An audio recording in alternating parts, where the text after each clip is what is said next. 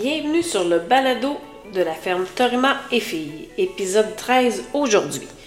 Mon nom est Hélène Laverdière et merci infiniment de prendre le temps de m'écouter. Aujourd'hui, on parle d'éperon. Mettez pieds à l'étrier, gang! On parle de piquant aujourd'hui.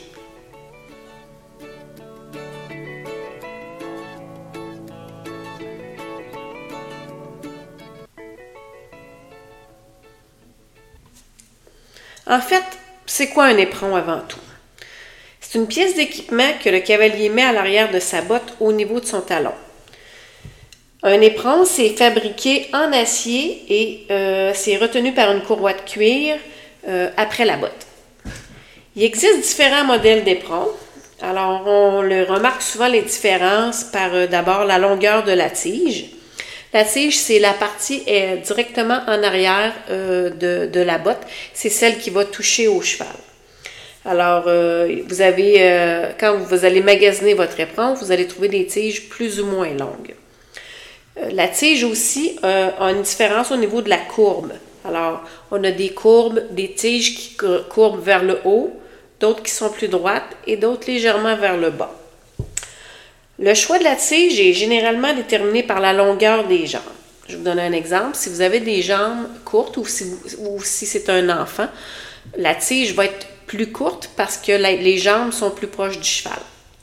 Si vous êtes quelqu'un avec des longues jambes, alors souvent on va avoir besoin d'une tige plus longue, recourbée légèrement vers le haut pour pouvoir toucher à son cheval de manière plus efficacement puis plus rapide.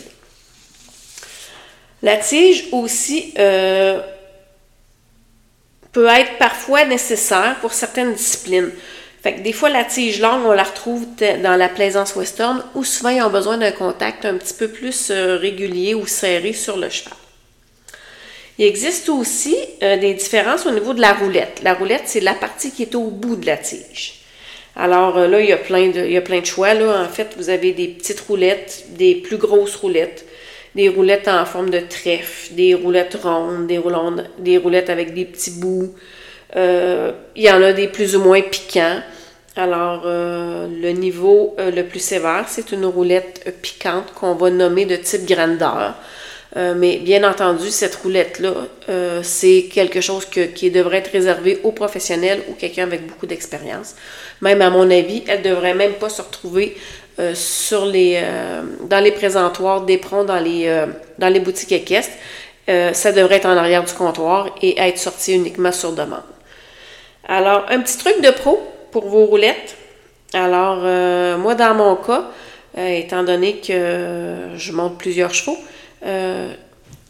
votre roulette s'attache à la tige avec un petit clips.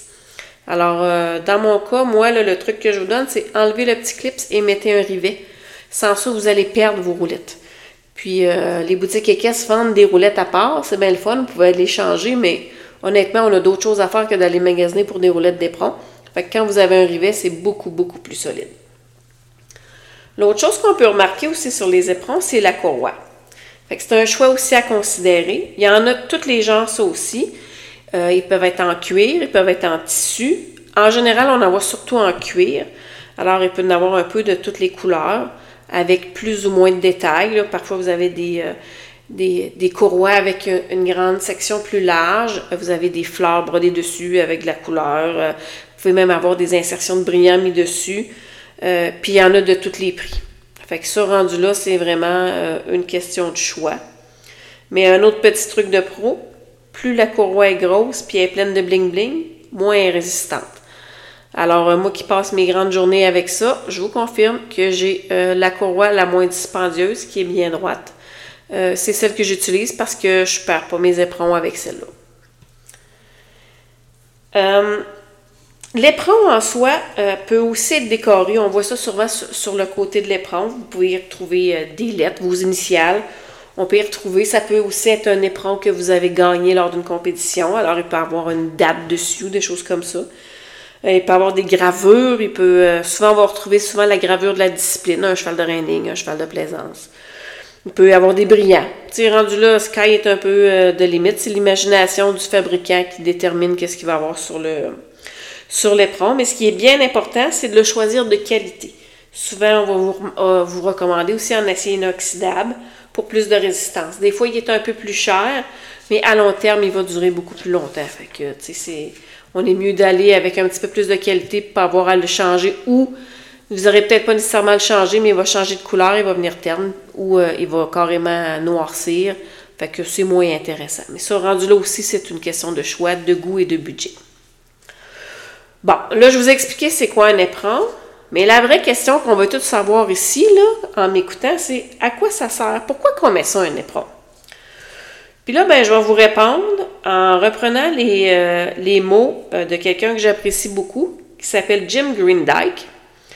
Et euh, ça va comme suit. On porte un éperon, dans le fond, parce qu'on ne joue pas du piano avec des mitaines ou on ne coupe pas des légumes avec une batte de baseball. C'est aussi simple que ça. Ce que ça veut dire, en fait, c'est que l'éperon, c'est pas un instrument de torture. Le but, c'est pas de faire mal à un cheval, c'est pas pour le faire avancer plus vite ou pour se faire obéir, pas du tout. C'est un outil de travail qui augmente la précision de la communication avec son cheval. Je répète ma phrase. C'est un outil de travail qui augmente la précision de la communication avec son cheval. Donc, si euh, je communique avec mon cheval à grands coups d'éperon, j'aurai pas vraiment beaucoup de précision ni une bonne communication. Fait que ça sert à rien d'avoir des éperons rendus là. Quand on travaille ou qu'on entraîne avec des objectifs de précision, tel exemple une manœuvre de reining, le spin ou, euh, le, grand rond vite, peu importe, ou euh, en performance, les pas de côté, les appuyés, des choses comme ça, le pivot antérieur. On a besoin de donner des signaux clairs à notre cheval pour qu'il effectue le travail. C'est pour ça qu'on utilise nos mains, qu'on utilise notre voix, qu'on utilise notre assiette, qu'on utilise nos jambes et qu'on utilise nos éperons. C'est à ça que ça sert l'éperon. Est-ce qu'il y en a des gens qui utilisent mal les éperons? Ben oui, clairement, ça fait partie de la vie. Qu'est-ce que vous voulez que je vous dise? J'en ai déjà vu, puis je vais en voir en masse, puis euh, c'est bien triste. Mais qu'est-ce que vous voulez? C'est ça la vie, puis euh, on ne peut pas empêcher les gens de faire des affaires qu'il n'y a pas nécessairement de bon sens. Chacun décide qu'est-ce qu'il fait dans la vie. Mais tu sais, d'un autre côté, c'est la même chose dans tous les domaines. Peu importe le domaine que vous soyez, vous allez en trouver des choses un peu aberrantes ou des abus. C'est triste. Mais la seule façon pour changer ça, euh, c'est pas bien, compliqué, ça passe par l'éducation. Il n'y a rien d'autre à faire, c'est la seule façon de le faire.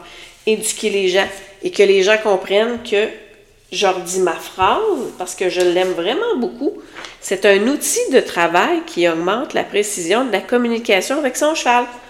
Fait que si vous voulez être précis puis mieux communiquer, ça se peut que vous ayez besoin d'un éperon.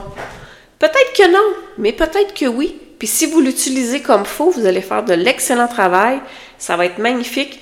Votre cheval va répondre, tout va bien aller. C'est sûr que si vous vous en servez pour cogner, rouler, l'agresser, ben votre cheval va vous répondre et vous n'aurez pas une manœuvre remplie de précision et de compréhension.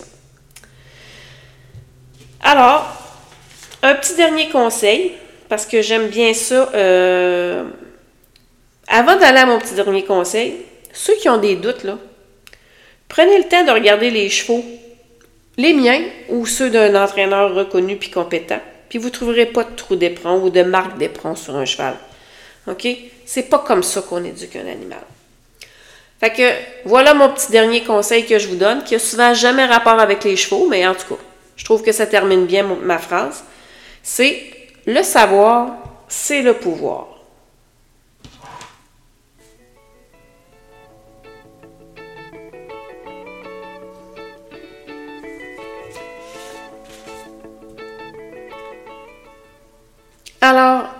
Merci de votre écoute.